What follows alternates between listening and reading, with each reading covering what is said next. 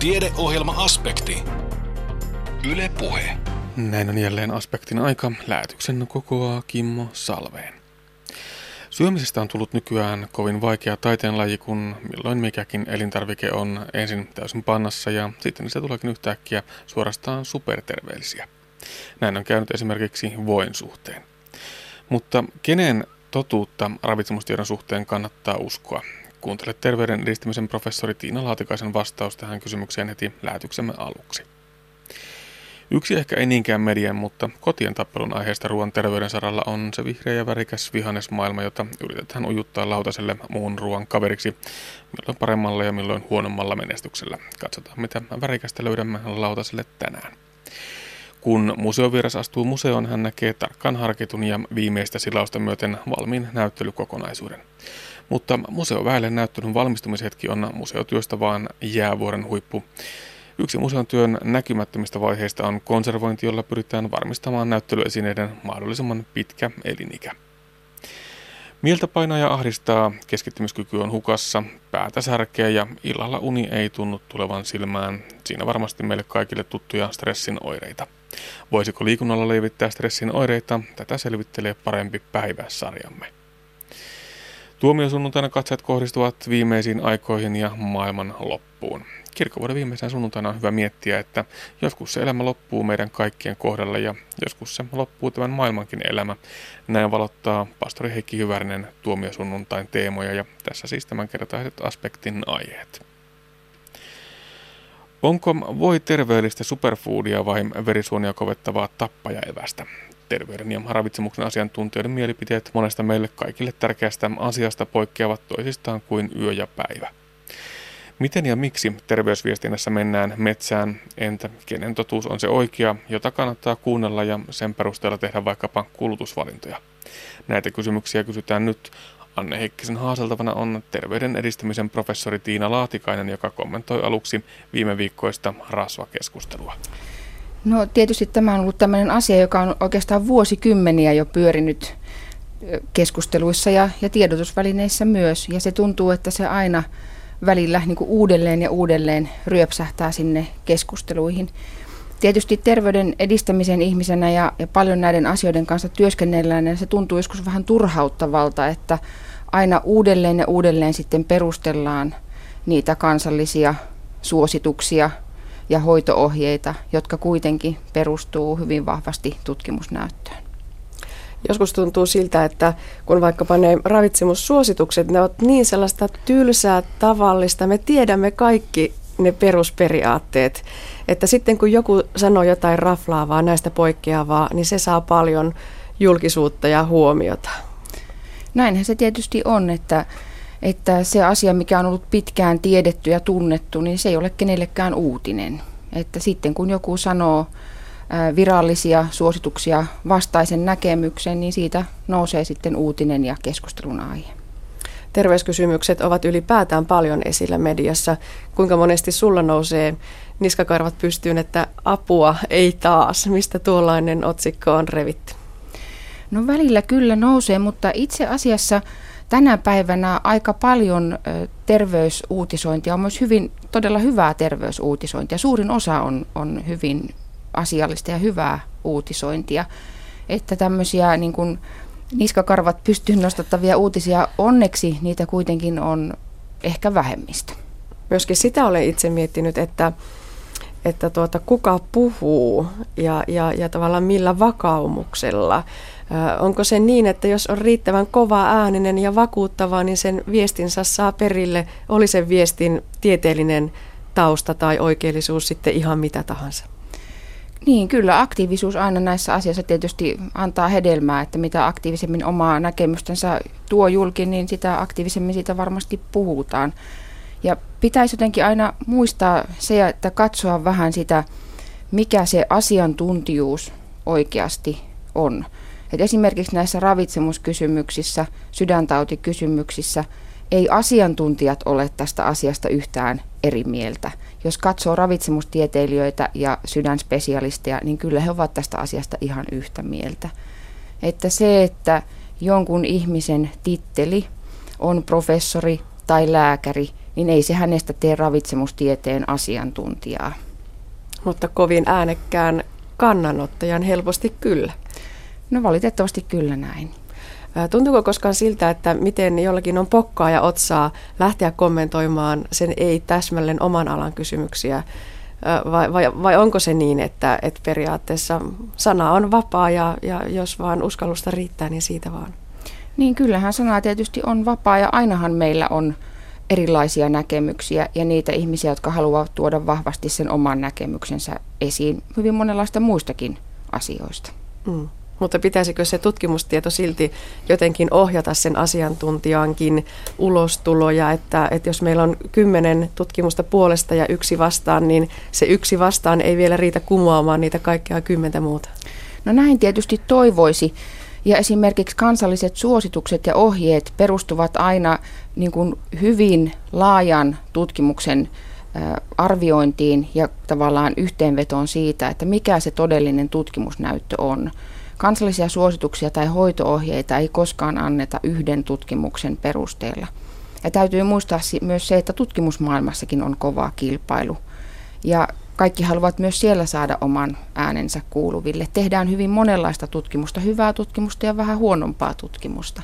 Tänä päivänä on myös lehtiä, jotka velottavat siitä, että tutkimusjuttuja julkaistaan. Ja silloin herää jo vähän kysymys se, että mikä on oikeasti se kriteeri, että kaikki jutut julkaistuksi tulevat. Hmm. Monesti myös nostetaan esille sellaisia pieniä yksityiskohtia, joku tietty pieni asia, joka saa ehkä niin kuin suhteettomankin suuren suosion. Unohtuuko meiltä se kokonaisuus? No välillä kyllä.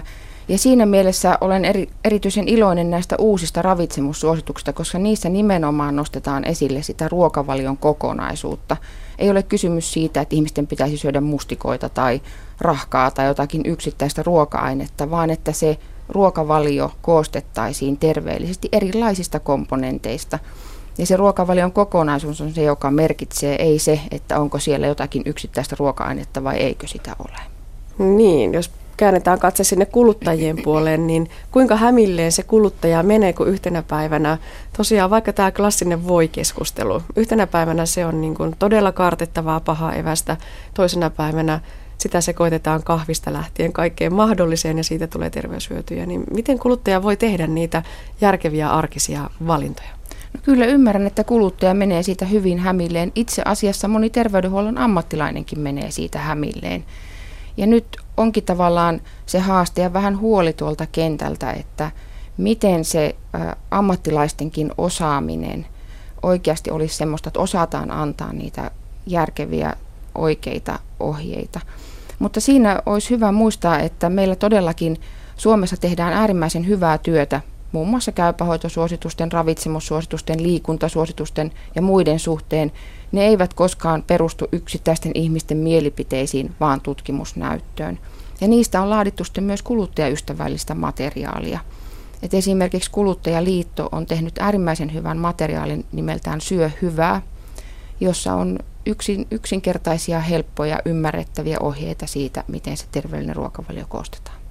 Ja tosiaan ihan sellaisia konkreettisia ohjeita, vältä näitä, lisää näitä, vaihda nämä tuotteet näihin tuotteisiin. Kyllä, juuri näin. Ja silloin jokainen voi tavallaan katsoa sitä omasta näk- näkökulmastaan, omasta ruokavaliostaan, että mikä minun päivittäisessä arkisessa ruokavaliossa on sitä, mitä minä voisin muuttaa. Ja toisaalta pitää muistaa se, että ruokasuosituksessa on myös ne niin sanotut sattumat. Eli eihän se kiellä syömästä myöskään niitä herkkuja, mutta ei niin, että ne olisi arkiruokaa. Ja sitten vielä yksi muuttuja lisää, Tiina Laatikainen, tähän soppaan on se, että ravitsemustekijöiden vaikutus meidän terveyteemme on hyvin yksilöllistä, että me voimme lukea lehdestä 90 teräsmummosta, joka on syönyt sitä voita koko ikänsä ja vaikkapa tuprutellut tupakkaakin ja terveenä porskuttaa edelleen. Ja sitten meillä on se nelikymppinen nuori mies, joka, joka saa sydäninfarktin ja kuolee siltä istumalta. Että tämäkin vielä vaikeuttaa sitä yhtenäisen tiedon jakamista. Mikä käy yhdelle, ei välttämättä käy toiselle. Juuri näin ja kaikkeen asioihin vaikuttaa myös ihmisten perimä omalta osaltaan, mutta elintavoilla voi tätä perimänkin riskiä vähentää. Ja tietysti se, että todellakin se terveyden syntyminen on kokonaisuus. Siihen vaikuttaa hyvin monenlaiset elintapatekijät, ei ainoastaan myöskään se ravinto. Ja sillä ravinnossakin niin monenlaiset tekijät, että jos siellä on jotakin vähän huonoa, sillä voi olla jotakin toista, joka on erityisen hyvää. Ja sitten täytyy muistaa myös se, että ravitsemustutkimus itsessään on äärimmäisen haasteellinen tieteenala. Että monesti ajatellaan, että joku ydinfysiikka on vaikeaa, niin kyllä ravitsemustiede on ihan yhtä vaikeaa. Ja siellä on paljon sudenkuoppia, joita ei aina tulla ajatelleeksi, että miten se kokonaisuudessaan se ruokavalio oikeasti vaikuttaa.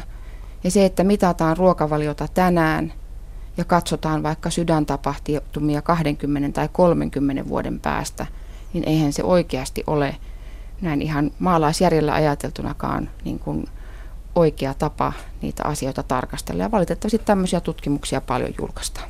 No voisiko loppuun vielä vetää jotenkin yhteen niin, että kun sitä mediaa tahtomattaankin tulee seurattua ja, ja niitä mitä ihmeellisimpiä uutisia sieltä tulee, niin ei tarttuisi siihen viimeisimpään trendiin ainakaan niin kuin hurahtamalla, että, että järki käteen ja tosiaan maalaisjärki käyttöön ja, ja ei, ei ihan jokaista totuutta lähtisi seuraamaan.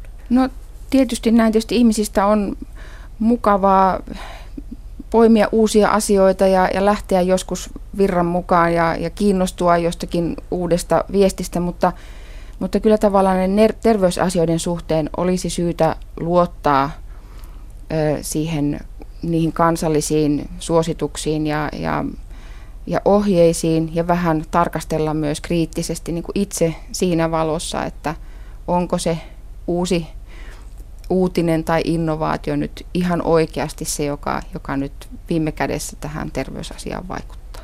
Jatketaan sitten vielä tällä omalla työlläsi. Toimit siis terveyden edistämisen professorina Itä-Suomen yliopistossa. Teitä ei kovin montaa professoria juuri tällä terveyden edistämisen saralla ole. Mikä se peruste ja tausta on nyt, että tällä hetkellä meillä Suomessa on tarvetta myös tällaiselle aika kapea-alaiselle asiantuntijuudelle?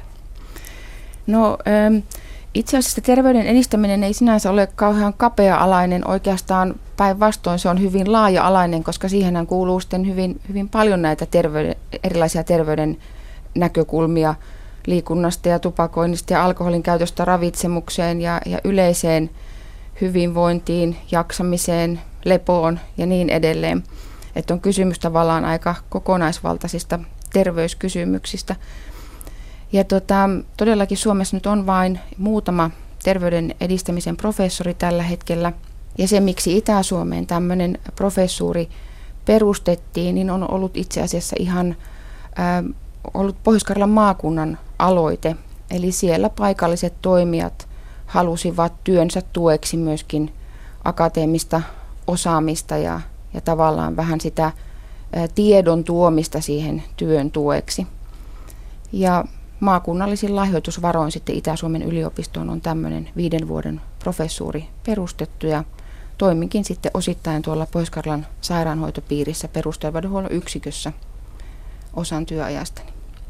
Eli tavallaan tehtävänäsi on välittää sitä viestiä kahteen suuntaan tiedemaailmasta, niitä uusimpia tutkimustuloksia jalkauttaa sinne kentälle ja toisaalta nostatko sitten kentältä niitä kysymyksiä, joita pitäisi tutkia ja joihin pitäisi paneutua niin sinne yliopistomaailmaan? No kyllä, juuri näin. Ja se on ollut itse asiassa tämän työn ehkä semmoinen kiinnostavin piirrekin, että on niin paljon enemmän tekemisissä siellä kentällä toimivien ihmisten kanssa, kuulee tavallaan niitä huolia ja niitä asioita, jotka, jotka siellä tavallaan päivittäisessä työssä ovat jatkuvasti läsnä. Ja voi sitten vähän miettiä, että miten voisi tavallaan vähän isomman alueen toimijana, jopa valtakunnallisena toimijana, niin tuoda tukea sitten siihen työhön. No millaiset kysymykset siellä nyt tällä hetkellä ovat niitä, jotka nousevat siellä perusterveydenhuollossa sairaanhoitopiirin tasolla esille? No tietysti terveyden edistämisen asema ihan sinänsä, että miten siellä perusterveydenhuollossa ja, ja muuten kentällä pysytään sitä työtä toteuttamaan. Että terveyden edistäminen tahtoo usein olla se osa siitä työstä, joka helposti resurssien puutteen, ajan puutteen vuoksi sitten vähän karsitaan, kun sairaudet on pakko hoitaa ja se hoitotyön osuus on pakko toteuttaa. Niin, puhutaan paljon siitä ennaltaehkäisevästä työstä, mutta että onko se arki sitten todella karua, että se on ehkä se helpoin nipistettävä resurssi? No osittain näin, mutta osittain tietysti myös niin, että eihän se ennaltaehkäisevä työ tapahdu siellä terveydenhuollossa eikä siellä terveyden kesku- terveyskeskuksissa, vaan se nimenomaan vaatisi sitä terveydenhuollon ja muiden toimijoiden, muiden sektoreiden yhteistyötä. Järjestöjen mukaan tuloa siihen työhön ja mukana oloa he kyllä vahvasti sitä jo nyt tekevätkin, mutta myös muiden sektoreiden opetuspuolen, teknisen toimen ja kaikkien muiden yhteistyötä. Ja sitten se, että miten sitä siellä kunnissa pystytään koordinoimaan, kuka siitä ottaa vastuun, miten sitä työtä jaksetaan niin kuin viedä eteenpäin, niin se on monesti haasteellista. No entä sitten siellä tutkimusmaailmassa terveyden edistämisen tutkimuskysymykset? Mitkä aiheet ovat pinnalla? No Suomessahan terveyden edistämisen tutkimuksella on hyvin pitkät perinteet ja Suomihan on hyvin vahva ollut vuosikymmeniä jo terveyden edistämisen tutkimuksessa. Mutta kyllä siellä edelleen aika paljon samat teemat tietysti vuosikymmenestä toiseen ovat pyörineet ehkä pikkusen eri näkökulmasta. Että kyllä edelleen nämä meidän keskeiset kansantaudit, sydän- ja verisuonitaudit, diabetes, niihin vaikuttavat elintapatekijät on tärkeä tutkimuskenttä. Nyt tietysti enenemässä määrin lihavuusasiat on nousseet tutkimuksen kohteeksi, koska tämä lihavuus, lihavuuden lisääntyminen on ollut iso kansanterveydellinen haaste. Toki alkoholitupakkakysymykset. Et ihan perinteisiä asioita sinänsä, mutta niistä tietysti aina löytyy vähän uusia aspekteja. Ja tänä päivänä ehkä enemmän pyritään myös tutkimaan sitä, että miten ihmisten käyttäytymiseen oikeasti niin kuin voidaan vaikuttaa ja miten ihmisiä voidaan tukea terveyden elintapojen toteuttamisessa. Näin totesi terveyden edistämisen professori Tiina Laatikainen. Salatti ja vihanakset ylipäätään, siinäpä vasta tappelun aihe monessa ruokapöydässä. Mitä sanoo kasviksista Kuopion kaupungin ravitsemusterapeutti Anne-Maarit Tuovinen?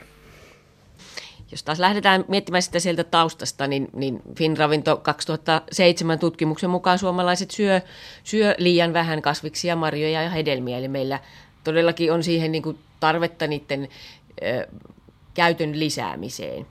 Tässä on tietysti vähän epäreilua se, että, että osa, osahan meistä syö selkeästi enemmänkin niitä kasviksia ja marjoja ja hedelmiä, ja sitten osa taas väestöstä jättää hyvinkin vähälle. Eli epätasa-arvohan tässä, tässä aika selkeä on, ja, ja käyttö on jakautunut hyvin epätasaisesti. Mutta jos ajatellaan niitä, niitä kasviksia, marjoja ja hedelmiä ylipäänsä, niin niiden, niiden tutkimusnäyttö niiden terveellisyydestä ja hyödystä on ihan kiistaton, eli siitäkin syystä yksi erittäin tärkeä osa meidän niin kuin jokapäiväistä ruokailua ja oleellinen osa sitä terveyttä edistävää ruokavaliota. Eli kuuluu kaikille ja siihen kuuluisi olla vielä suhteellisen runsasta. Hyvin moni on kuullut varmaan sen, sen puoli kiloa päivässä ohjeen, mikä itse asiassa on ihan hirvittävän hyvä, hyvä esimerkki siitä, että kuinka paljon kasviksia, marjoja ja hedelmiä tulisi syödä sen päivän aikana. Äkkisestään se tietysti kuulostaa aika runsaalta, eli jos ajattelee sitä, siltä puolta kiloa esimerkiksi salaattina, ja, ja, niin sehän on yksi pesuvanillinen. Ja jos se vielä ajattelee, että tämä pitäisi yhdellä aterialla syödä, niin tämä käytännössä ihan mahdoton tehtävä. Ja, ja usein se sitten jääkin siihen se ajatus, että en, en edes aloita tätä kasvisten käyttöä, kun se tarkoittaa niin hirvittävän suurta määrää. Mutta jos taas ajattelee sitä niin päin, että päivän aikana on viisi ateriaa, ja jokaisella aterialla on, on jotain kasvista, marjaa, hedelmää, niin se on itse asiassa aika helppo. Ja se suhteellinen sen yhden aterian määrä ei ole kovin suuri. Eli tullaan siihen toiseen hyvään ohjeeseen, eli kuusi kourallista päivän aikana. Pienellä tytöllä on pieni koura ja pieni käsi, siihen mahtuu huomattavasti pienempi annos, ja iso mies taas pitäisi niinku huomioida se, että, että siihen mahtuu siihen käteen kohtuullisen, kohtuullisen suuri annos. Mutta se, että jokaisella aterialla on, on jotain, tekee tämän huomattavasti helpommaksi. Ja sillä nyrkkisäännöllä on helppo lähteä sitten liikkeelle. Toinen vanha perinteinen ja ihan äärimmäisen hyvin toimiva lähtökohta on tämä lautasmalli. Eli silloin kun syödään se päivän pääateria, niin silloin kun sinne on lisätty se puolilautasta suurin piirtein sitä, niitä kasviksia tai hedelmiä, marjoja, kokonaisuudessaan se aterian niin kuin sitä, sitä kokonaisuudesta, niin, niin silloin päästään jo ihan älyttömän pitkälle. Ja, ja silloin itse asiassa taataan se, että ruokavalio on aika monipuolinen. Jo pelkästään yhden pääaterian kokoamista, kokoamisella lautasmallin mukaan. No sitten jos ajatellaan, että sitä kasvisten tai hedelmien ylipäänsä käyttöä aletaan lisäämään, niin siinä kannattaa kyllä muistaa se, että voi vaikka alkaa pikkuhiljaa. Pitää mielessä sen, että lisätään nyt ensin vaikka yksi hedelmä per päivä ja sitten suurennetaan vähän sitä salaattiannosta. Ja sitten yksi, mikä on helppo tapa muistaa, niin joka kerta kun syö esimerkiksi voileivän, niin se, että vähentää niitä leikkeleiden määrää ja laittaakin siihen sitä kurkkua tai tomaattia tai paprikaa siihen leivän päälle. Ei itse asiassa tarvita paljon muuta. Silloin tulee jo se yksi kourallinen hirveän helposti täytettyä. Silloin kun käytetään erilaisia kasviksia, marjoja ja hedelmiä, eri värisiä, saadaan myös hirveän paljon erilaisia vitamiini- ja kivennäisaineita. Eli sillä tavalla sen, sen ruokavalio itse asiassa monipuolistuu ja, ja siitä tulee taas niin kuin terveellisempi vaihtoehto. Eli nämä on, nämä on hirveän hyviä lähtökohtia ja syitä, miksi, miksi sitä kasvistein käyttöä tulisi lisätä. Sitten se, että monesti kuulee sen selityksen, että no ei kotona nyt ollut oikein sitä, ei, ei, ei tullut laitettua, kun ei siellä nyt niin kamalan paljon ollut niitä kasviksia tai jotakin muuta vaihtoehtoa, niin taas se lähtökohta, että kun käy kaupassa, niin itse asiassa se ostoskori tai se ostoskärry, sehän oikeastaan pitäisi olla puolillaan niitä kasviksia, marjoja tai hedelmiä. Koska mitä ihmeessä niitä voi siellä kotona lisätä lautaselle, jos niitä ei sinne ole kannettu. Ja sitten taas käytännöstä, kun lähdetään liikkeelle, niin, niin silloin kun ne on kannettu kotia, niin useimmiten ne tulee myös syötyä. Eli se päätös täytyy tehdä jo siellä kaupassa tai kauppaan lähtiessä. No sitten moni, moni sanoo sitä, että onko tällainen, kun syö paljon hedelmiä tai kasviksia, niin se on kallista. Tutkimusnäyttöön perustuen se ei ole sen kalliimpaa kuin mikään muukaan ruokavalio. Aika monesti meidän tulee ostettua sieltä jotain heräteostoksia, jotain kahvileipää tai, tai keksejä tai sipsejä, herkkuja, jotain tämän tyyppistä. Kyllä nekin maksaa. Ja jos niiden hintaa itse asiassa vertaa esimerkiksi säkilliseen omenoita, niin hintaluokka on ihan erilainen. Ja silloin voidaan taas miettiä, että mikä on kallista ja mikä on, mikä on halpaa. Se taloudellisuuskysymys kannattaa myös ottaa semmoisesta lähtökohdasta, että, että käyttää niitä ö, kauden tuotteita. Kesällä on tuoreita kotimaisia kasviksia paljon tarjolla. Syksyllä alkaa taas olla marjoja, ja, ja juureksia ja talven aikana on taas juurekset ja tulee jossakin vaiheessa appelsiinit edullisesti käyttöön. Eli, eli ei tarvitse koko vuoden ympäri syödä niitä kotimaisia tomaatteja ja sitä kautta niin miettiä, että no tämä on nyt ihan älyttömän kallista tämä, tämä kasvisten käyttö, vaan, vaan miettii sen kauden, mitä siellä on tarjolla, minkälaisia tarjouksia on, on käytössä. Se ruokavallio pysyy kyllä varmasti monipuolisena, vaikka siellä nyt olisikin muutama viikko syöty esimerkiksi niitä appelsiineja vähän enemmän kokonaisuus ei siinä varmastikaan kärsi. Tietysti tuota, nämä ö, marjat, kotimaiset marjat on sellainen asia, joka valitettavasti tänä päivänä niin niiden käyttö on vain suhteessa liian vähäistä. Et sitähän on metsät pullollaan. Siellä on ilmasta ruokaa, älyttömän terveellistä ja hyvää vaihtoehtoa, sellaista, joka itse asiassa voisi luokitella niin kuin puolukat ja mustikat äkkiä joksikin superruuaksi. Ja, ja ne on kuitenkin kaikki tarjolla ilmaiseksi. Ne vaan täytyy käydä sieltä hakemassa. Ja se vaatii sitä vähän sitä viitseliäisyyttä. Mutta siellä ne on ja niitä kannattaisi myös poimia. Et siihen, siihen kannustan ehdottomasti. Ja, ja ensi syksynä, kun on taas hyvät ja kesällä marjasadot, niin, niin kannattaa niitä jo poimia koko, koko talven tarpeeseen. Ää, yksi asia, mistä haluaisin puhua tai sanoa, on, on se, että millä tavalla me vanhemmat ja isovanhemmat opetetaan lapsia käyttämään niitä, niitä kasviksia, marjoja ja hedelmiä lapset ei opi, ellei heille anna mallia. Eli aikuisten tehtävä ja velvollisuus on näyttää sitä mallia, kuinka näitä käytetään, kuinka niitä voi käyttää monipuolisesti ja, ja kuinka hyviä ne on. Eli kasvikset ja marjat hedelmät on, on hyvä vaihtoehto. Se ei, se ei ole niin, että pakko syötetään jotain, vaan se on, se on positiivinen asia. Ja tämä viesti meidän aikuisten pitäisi muistaa aina, aina niin kuin viestittää myös lapsille. Viime aikoina on, on täällä Kuopiossakin puhuttu paljon tällaisesta sapere-kasvatusmenetelmästä, joka käytännössä tarkoittaa sitä, että Tämä on tämmöinen lasten ruokakasvatusmetodi, jonka ajatuksena on se, että, että totutellaan erilaisiin, erilaisiin ruoka-aineisiin haistelemalla, kokeilemalla, maistelemalla ja tutustumalla siihen niin kuin pikkuhiljaa. Ja minusta tämä ajatus on hirveän hyvä siitä, että, että periaatteessa lapsien, ihan pienten lasten, pitäisi oikeastaan antaa vähän leikkiä sillä ruualla. Niin, että sitä saa kokeilla, miltä se tuntuu, miltä se maistuu, miltä se haisee. tuoksuuko se hyvälle, mikä, mitä sieltä tulee mieleen. Et silloin kun siihen tutustuu jo pienenä lapsena, niin on huomattavasti helpompi sitten nuorena ja aikuisena käyttää niitä, niitä kasviksia, hedelmiä, marjoja monipuolisesti. Ja yksi asia, mikä liittyy tähän, niin kuin tähän uusien asioihin niin tottumiseen, on se, että, että vaatii useasti 10-15 maistamiskertaa ennen kuin se on oikeastaan tuttu. Ja sen jälkeen, kun se on, siitä on tullut tuttu, sen syöminen on huomattavasti helpompaa ja myös mielekkäämpää. Ylipäänsä näiden kasvisten, marjojen, hedelmien käytössä tulisi muistaa se asia, että se, on niin kuin, se tuo siihen ruokaan sitä väriä, se tuo makua ja, ja se on sellainen positiivinen asia kaikin puolin jos ajatellaan, että väriä lautaselle pitäisi jollakin tavalla saada, niin, niin käytännön vinkkejähän on tietysti se, että on olemassa viittä eri väriä, niin valitsee sieltä kaupasta jo lähti, lähtötilanteesta erilaisia. Sen ruoan ulkonäköhän muuttuu heti erilaiseksi, kun siinä on, on paljon väriä. Ja myös maku muuttuu, kun siellä vaihtelee niitä. Tietysti se, millä tavalla kasvisten käytön lisäämistä voisi ajatella, niin on se, että, että jokaiseen ruokaan itse asiassa melkein voi lisätä kasviksia jossakin muodossa. Olipa se sitten keittoja, kirkkaat keitot tai ylipäänsä keitot on hirveän hyvä tapa, sinne voi laittaa ihan mitä tahansa. Jälkiruokiin voi laittaa melkein mitä tahansa marjoja ja hedelmiä. Jos ajatellaan, että mitä nuoriso voisi esimerkiksi millä tavalla innostua marjojen käytöstä, on erilaiset tällaiset piiritelöt tai smoothit. Ja se, että ylipäänsä niin kuin pääsee itse tekemään ja osallistumaan siihen, niin se on aina useasti se tapa, millä tavalla pystytään lisäämään noiden käyttöä.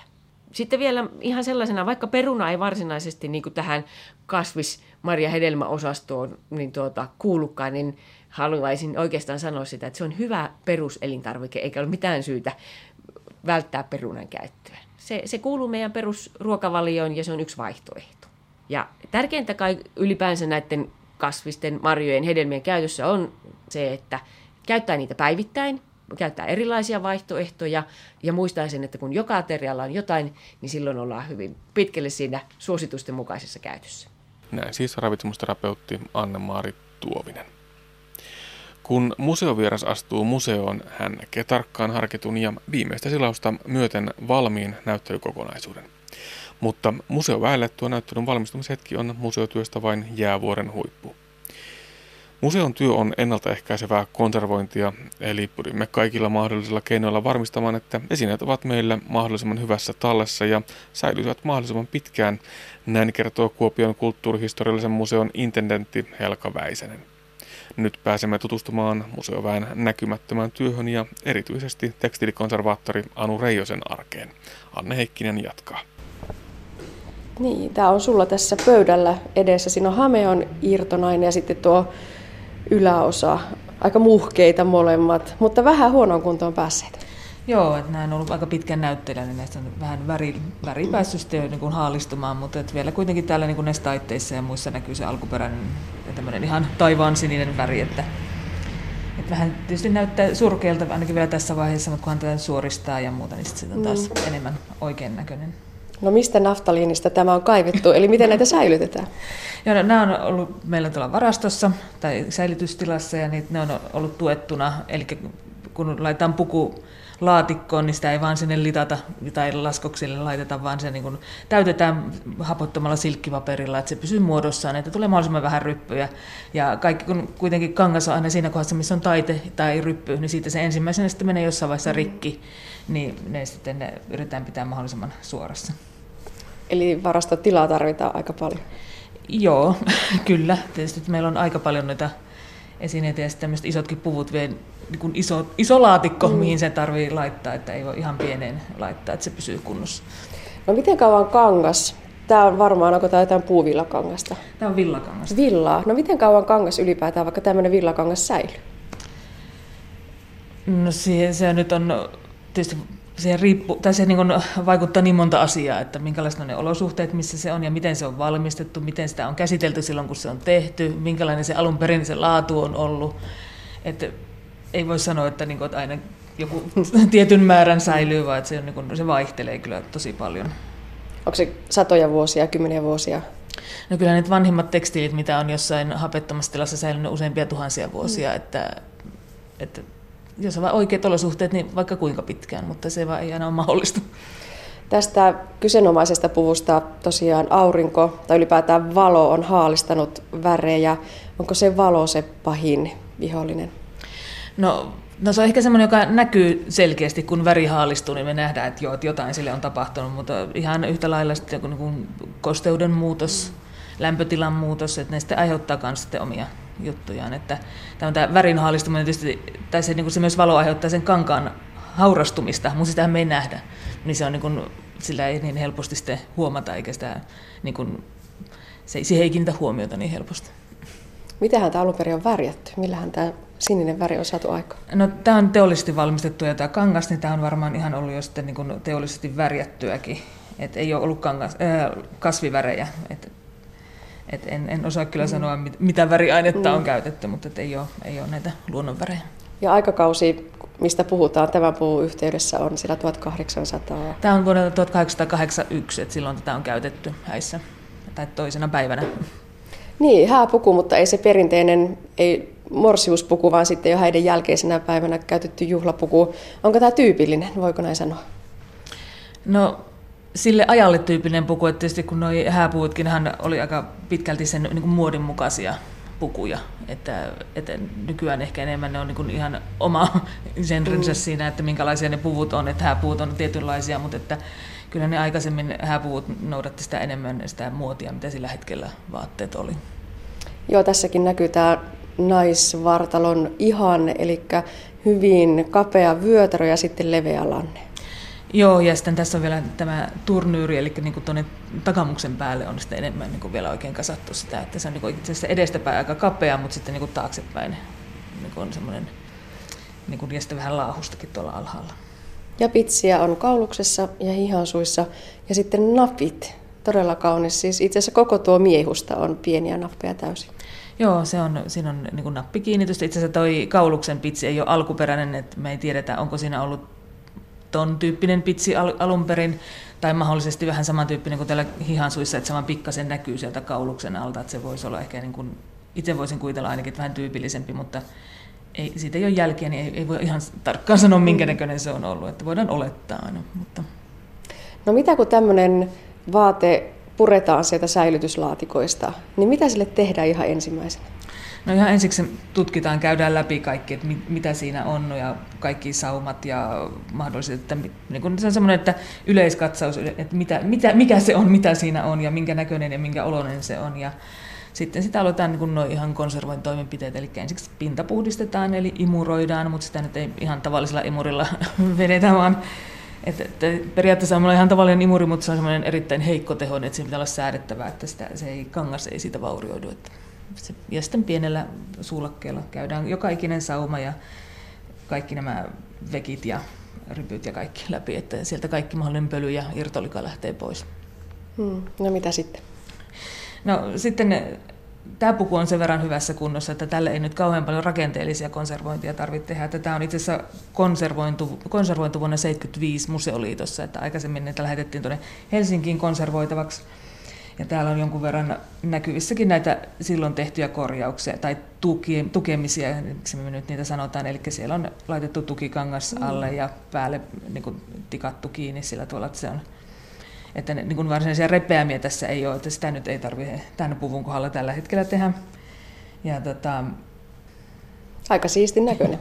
joo, joo, ja tässä itse asiassa kun tämä on niin hyvin ollut pakattuna, niin tämä ei myöskään ole kauhean ryppyinen, mm. mutta että jonkun verran on tietysti tullut säilytyksessä näitä vähän, että kangas ei ole ihan siinä järjestyksessä, missä pitäisi, niin ne sitten suoristetaan. Mutta silitysrautaakaan me ei voida käyttää, koska mm. lämpö on taas semmoinen, joka haurastaa, kuivattaa ja haurastuttaa sitten sitä niin kuin kangasta, niin me kosteuden avulla suoristetaan näin. Eli tuo niin ultraäänikostutteella pikkasen kosteutta ja sitten ne suoristetaan ja sitten annetaan kuivaa sen siinä niin kuin suoraksi ja sitten se on suora.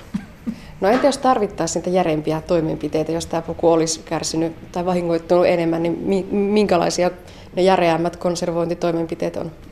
No, tota, No yleensä tietysti kun konservointihan ei ole restaurointia, vaan konservointi on säilyttämistä ja me yritetään pitää se siinä niin kuin kunnossa, missä se on, ilman että se enempää enää vaurioitus. Että periaatteessa semmoisia niin kuin rakenteellinen, kaikki tämmöinen niin ompelu ja muu on ta- tarkoitus vaan, että se säilyy, että me ei välttämättä edes peitetä, Okei. niin kuin, että jos on joku rikki, vaan että me niin kuin ne pyritään, että se ei siitä enempää niin kuin vaurioidu. Että se, tota, mutta varmaan niin kuin kaikkein niin kuin radikaaleimpia toimenpiteitä on pesu, mikä ei ehkä kuulosta niin radikaalilta, mutta se on sellainen, että mitä ei voida perua, että kun se on kerran tehty, niin se on tehty, että silloin on ne liat ja mahdolliset käytöstä syntyneet rypyt tai tämmöiset niin kuin hävinnyt sen jälkeen, kun se on pesty. Koska ne voi olla taas sitten todisteita siitä, että mi- miten sitä on käytetty, mi- minkälainen se on ollut, tai, tai sitä on jotain oleellisia likoja, joita sitten niin esimerkiksi jossain sodassa olleissa vaatteissa voi olla verta tai muuta ja tämmöistä, niin tiedetään. Ehkä niin ne kertoo jotain se lika. Että ne kaikki, että se, sekin pitää aina miettiä, että milloin on tarpeen puhdistaa ja milloin ei. Mun on pakko vielä tarttua tuohon, että te ette periaatteessa korjaa, eli te ette niin kuin pyri ennallistamaan sitä vaatetta siihen kuntoon, kun se on vaikkapa uutena ollut. Ei, se ei ole, se ei ole meidän niin kuin, tarkoitus, koska näitä on niin kuin, tarkoitus olla kuitenkin näiden niin kuin museoesineen on tarkoitus olla niin kuin, dokumentteja siitä ajastaan ja siitä niin kuin, jutustaan. Ei, ei me niin kuin, se sitten menettää jotain, jos me korjataan siihen. No mikä on ollut kaikkien aikojen kiinnostavin työ, johon olet päässyt käsiksi? Esine, asia, vaate, mikä se voi olla? Onko joku jäänyt erityisesti mieleen?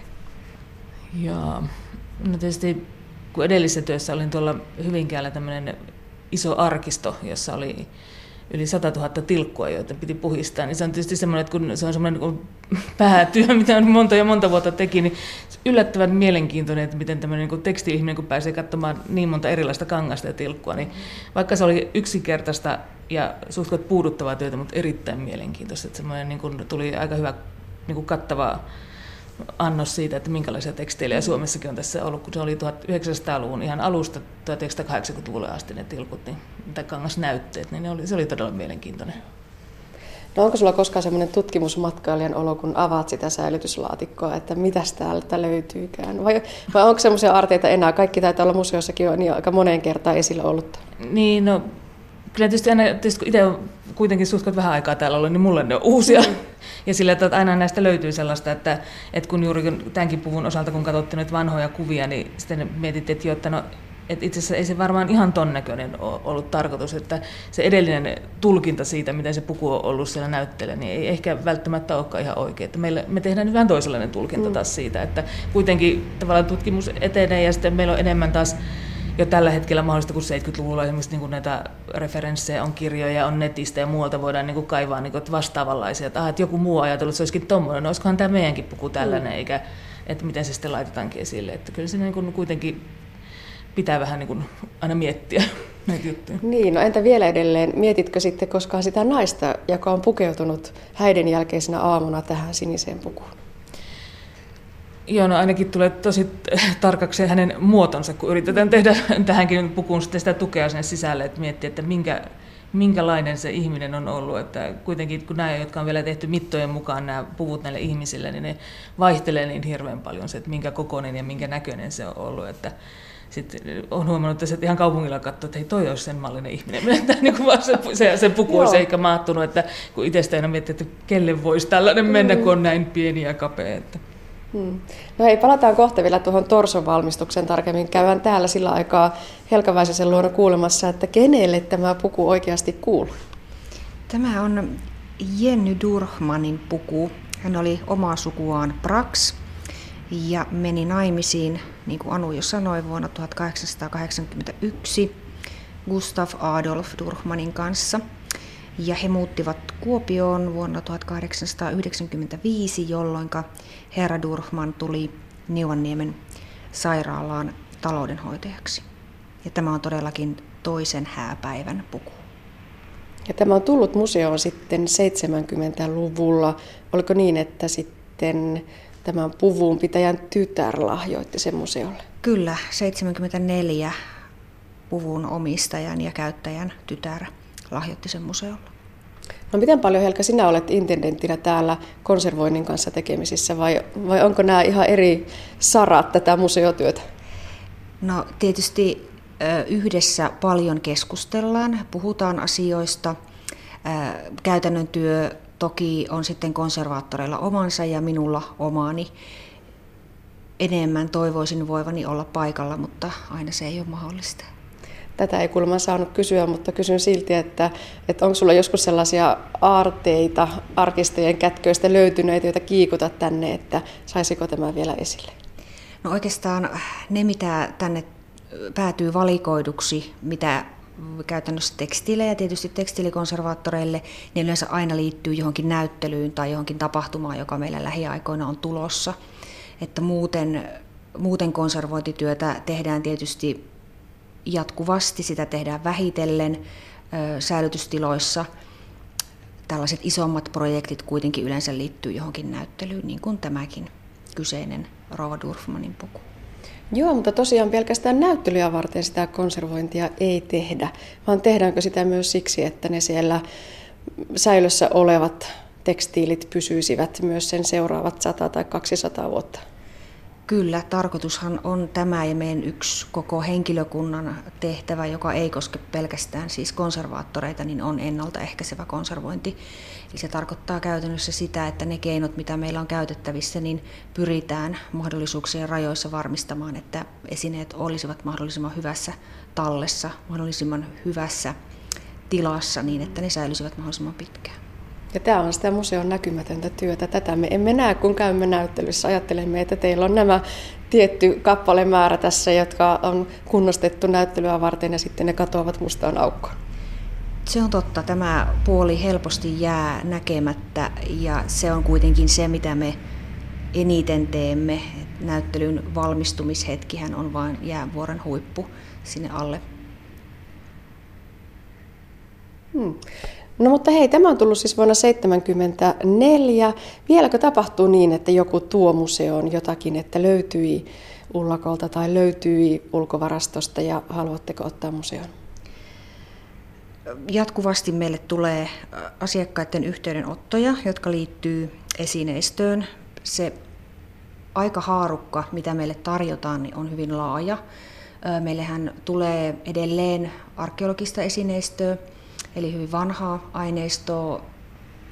Toisaalta saattaa tulla 2000-luvun esinettä, mitä tarjotaan ja kaikkea siltä väliltä. Mm. No niin, kävelläänkö sitten vielä tuonne Torsolle? Napataan tuo Anu tuosta matkaan. Ja tässä tosiaan Torso on siis se runko siellä puvun alla, vähän tämmöinen mallinukkemainen kapistus, eli vyötäröstä kaulaan saakka tuo ylävartalo. Tässä on nyt meillä vasemmalla puolella tuommoinen perinteinen torso ja oikealla uuden tyyppinen torso. Ja tämäkö nyt on jotakin aivan viimeistä uutta? Joo, no tämä nyt on tehty tämmöisestä materiaalista kuin Fossape-nimisestä polyesterihuovasta, että joka sitten niin kuin saadaan kova, kovaksi lämmön avulla ja höyryn avulla. Että se on ollut semmoinen aika niin kuin, mielenkiintoinen uustuttavuus tässä nyt muutaman näyttelyn ajan, että ollaan sillä tavalla niin kuin, vähän nopeutettu tämän niin kuin puvun, pukujen laittamista tuonne näyttelyyn. Että että se on aikaisemmin ollut enemmän semmoista liisterikangas mm. tai sitten jostain niin kuin kankaasta ja kanahäkistä tai tämmöisestä verkosta tehtyjä juttuja, mutta tämä nyt on ollut suhkot nopea versio tämmöistä asiasta. Että, ja tietysti kun nämä vanhat vaatteet on niin eri kokoisia, ihmiset on eri kokoisia, niin ei, voi, ei niin kuin löydy valmiita semmoisia, joille nämä mahtuisi nämä meidän vaatteet. Että tästä jos tuolla meidän niin näyttelyssäkin käy katsomassa, niin siellä taitaa olla pienin vyötärön ympärys on 53 senttiä ja isoin 96, niin siltä väliltä, että jos on niin semmoinen tietty standardi torso, niin se ei ihan niin kuin käy kaikille. Joo, ja kun sitä vaatetta ei voi venyttää ei, isomman torson ei, päälle. Ei, se on, se tästä aina tietysti vaurioitu ja sitten tietysti se aina menettää jotain, jos se on ihan väärän mallinen se ihminen siellä, tai se torso siellä sisällä. Ja sitten tämän torson niin kuin, siis funktiohan on se, että se tietysti pitää sen, niin se puvun, että se näyttäisi oikealta. Mutta sen lisäksi myös se, että se niin kuin tukee sitä ja pysy, että se, niin kuin se puku on siellä turvallisesti sillä näyttelyssä. Hmm, eli tämä antaa sille muodon.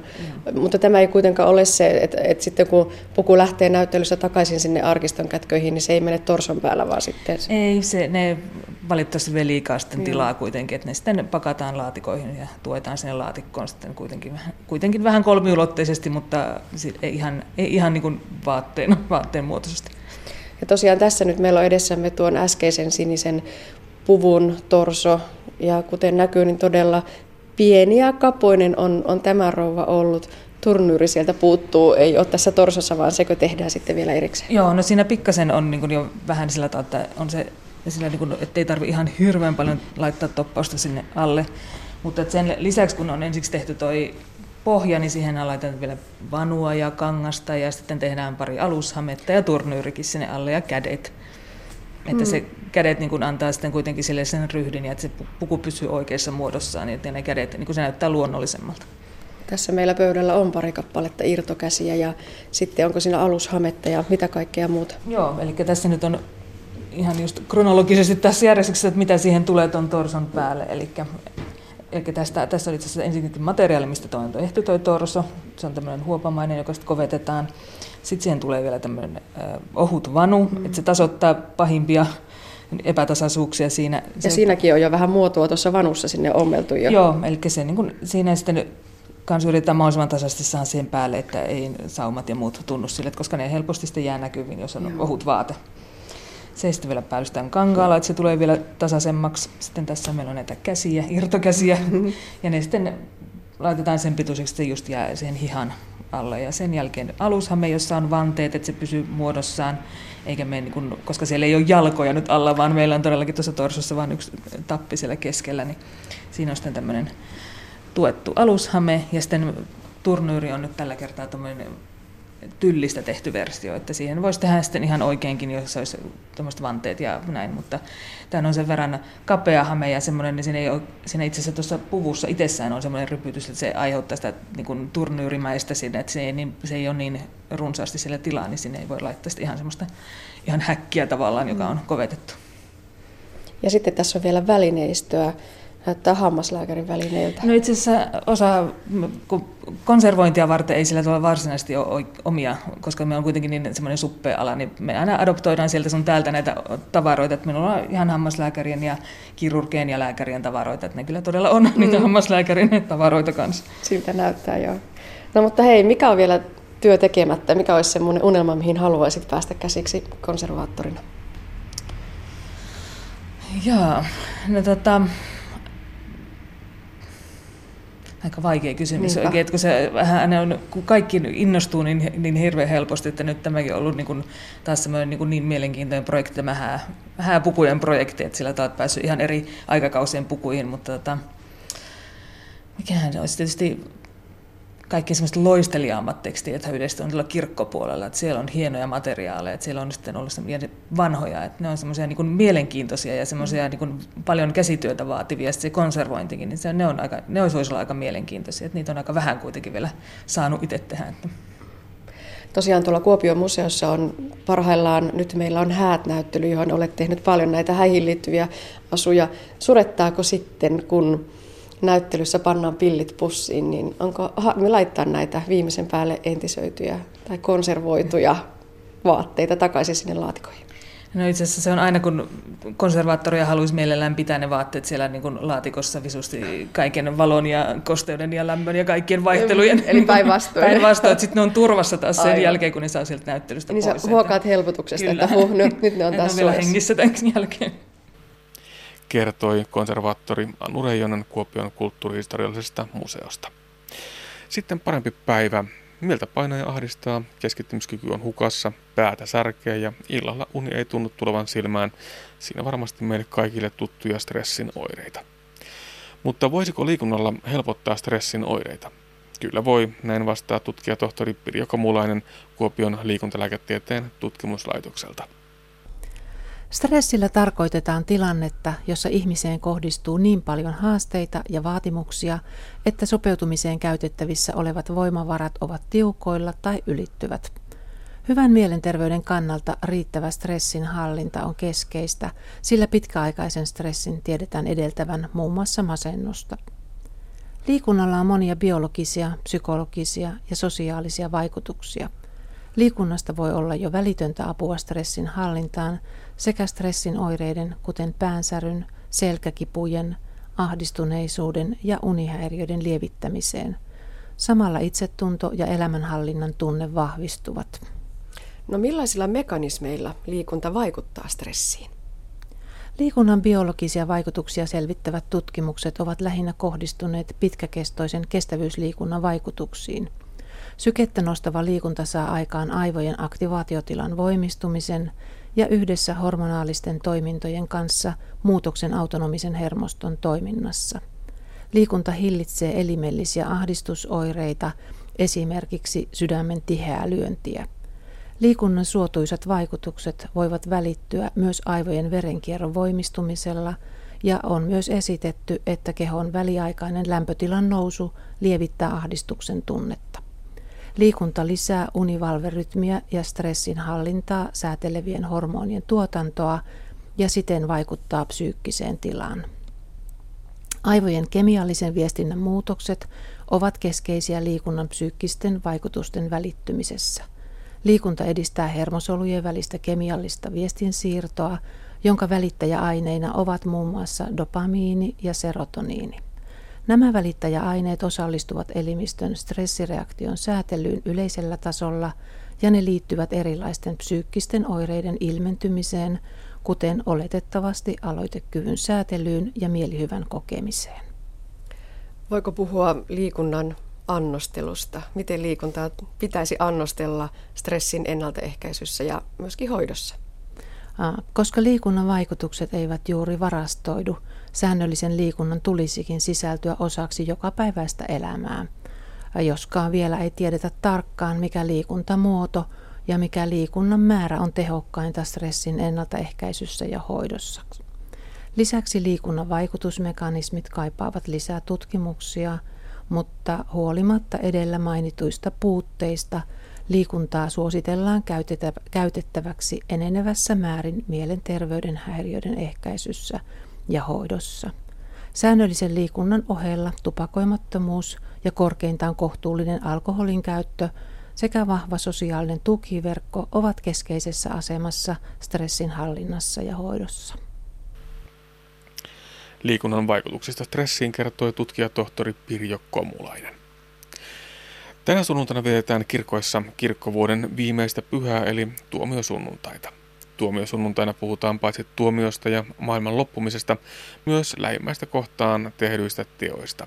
Ja vaikka sana tuomio kuulostaa kovin pelottavalta ja synkältä, on tuomiosunnuntain liturginen väri vihreä eli toivon ja ilon väri. Ohjelmasarjassamme Kirkon pyhät kuulemme tänään siis tuomiosunnuntaista. Anne Heikkisen haastateltavana on pastori Heikki Hyvärinen. No se on niin kirkkovuoden viimeinen sunnuntai ja siinä kun on kirkkovuoden vuoden viimeinen sunnuntai, niin ajatellaan, että samalla niin katse tavalla kohistuu sitten viimeisiin aikoihin ja maailman loppuun. Ja viimeinen sunnuntai kirkkovuodessa on hyvä tämmöisiä asioita miettiä, että joskus se elämä loppuu jokaisen kohdalle ja joskus se loppuu tämän maapallonkin elämä. Mm.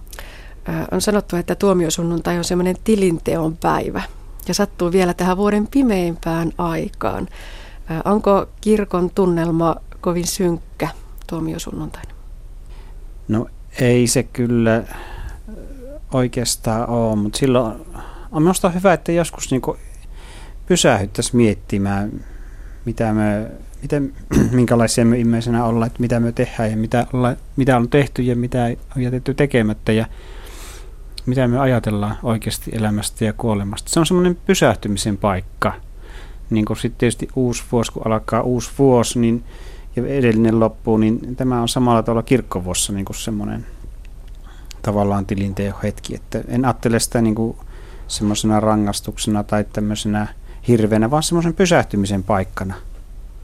Niin, tosiaan tuomiosunnuntain jälkeen alkaa uusi kirkkovuosi. Eli kirkkovuosi ei noudata tätä meidän norm- normaalia kalenterivuotta. No ei, ei tosiaankaan, että se silloin on seuraavana pyhänä se ensimmäinen adventti, jolloin Hosianna lauletaan.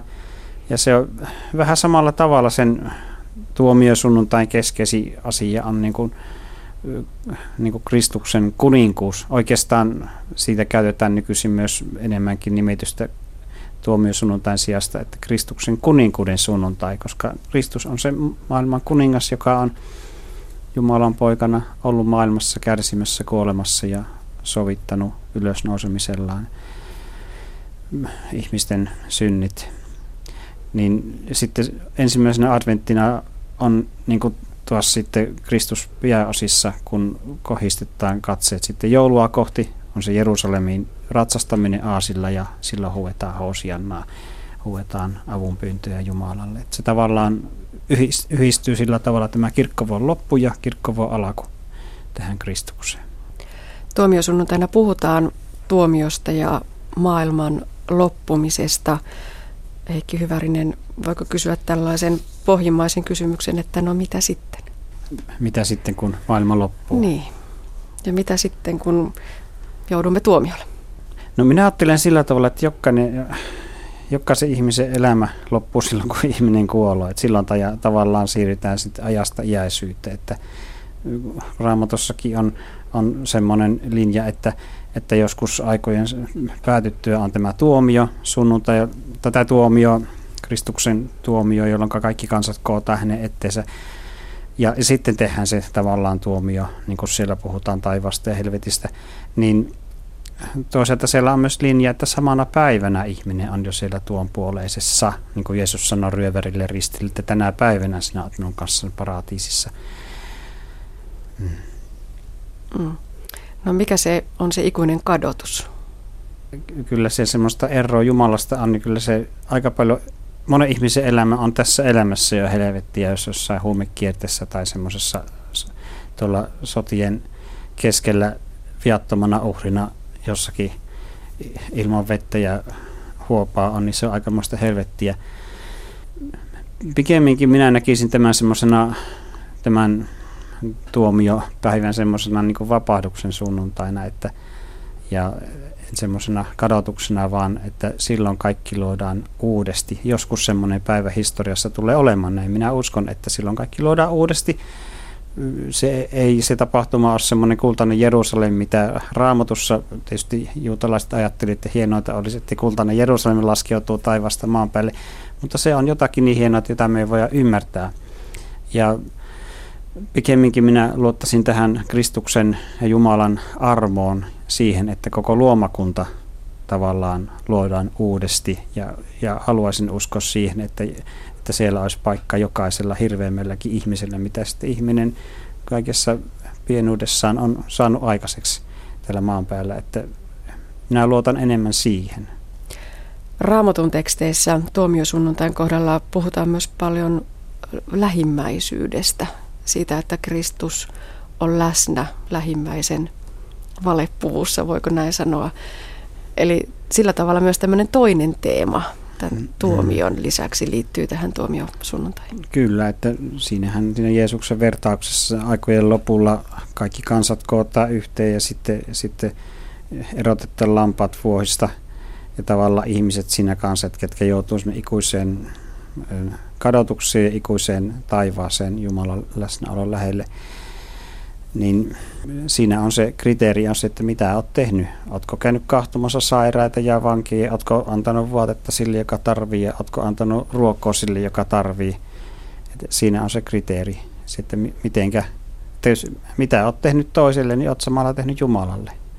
Se on semmoinen, semmoinen minkä perusteella sitten valitaan hyvään paikkaan tai pahaan. Mutta kyllä minä tässäkin että ei, ei me luterilaisenkaan uskon mukaan se ole siitä omista teosta lopulta kiinni, vaan siitä Jumalan valmistamasta sovituksesta ja armosta, että siihen saadaan luottoa. Mutta on hyvä kyllä miettiä tuomiosunnuntaina ja muinakin päivinä vähän, että onko minä nyt sitä naapuria auttanut ja onko mä sitä mummoa käynyt kahtomassa. Sitä, joka sitä oma mummo tai se naapurimummo, joka itsekseen sillä kaikki päivät on. On se hyvä semmoista miettiä. Että voisi vähän itsensäkin patistella elämään toistenkin hyväksi, eikä vaan pelkästään itsensä, itsensä hyväksi, niin kuin tänä päivänä on aika paljon tapaa. Niin, varsinkin nyt näinä aikoina ja näiden huonojenkin uutisten jälkeen, niin varmaan herää monella sellainen kysymys, että mitä voisin tehdä toisten puolesta ja, mm. ja uskaltaisinko mm. edes kysyä, että onko jotain, mitä voisin tehdä puolestasi. Mm. Se ei ole meillä mm. kovin tyypillistä, että tarjotaan edes apua. Mm. Mm. Ei, mutta kyllä minusta tuntuu, että nykyaikana ehkä ihmiset on hyvin enemmän ja enemmän semmoisia, jotka haluaa tehdä toisten hyväksi asioita ja on semmoisia vapaaehtoisia ryhmiä, joissa autetaan toisia ja järjestetään tapahtumia ja on vapaaehtoisia, jotka käy kahtomassa vanhuksia ja auttamassa heitä ja, ja tämmöistä niin yhteisöllisyyttä minusta se alkaa lisääntyä, mikä on tosi hieno asia. Palataan sitten vielä Heikki Hyvärinen sinne kirkkoon ja tuomiosunnuntaihin. Liturginen väri on vihreä. Mm, niinhän se on oikeastaan niin. suurimman osan vuosta. Mm. Miksi näin myös tuomio sunnuntaina? No se on toivon väri, elämän väri kaikesta huolimatta, että vaikka siellä puhutaan siitä viimeisestä tuomiosta tai Kristuksen kuninkuudesta, niin se on kuitenkin, elämään kuuluu myös kuolema ja sen päättyminen ja se vihreä väri kovaa toivoa. Se on toivon väri. Tuomio sunnuntaista kertoi edellä pastori Heikki Hyvärinen. Ja näin päättyy siis tämänkertainen aspekti. Lisää aiheistamme netissä osoitteessa kantti.net kautta aspekti sekä Yle Areenassa.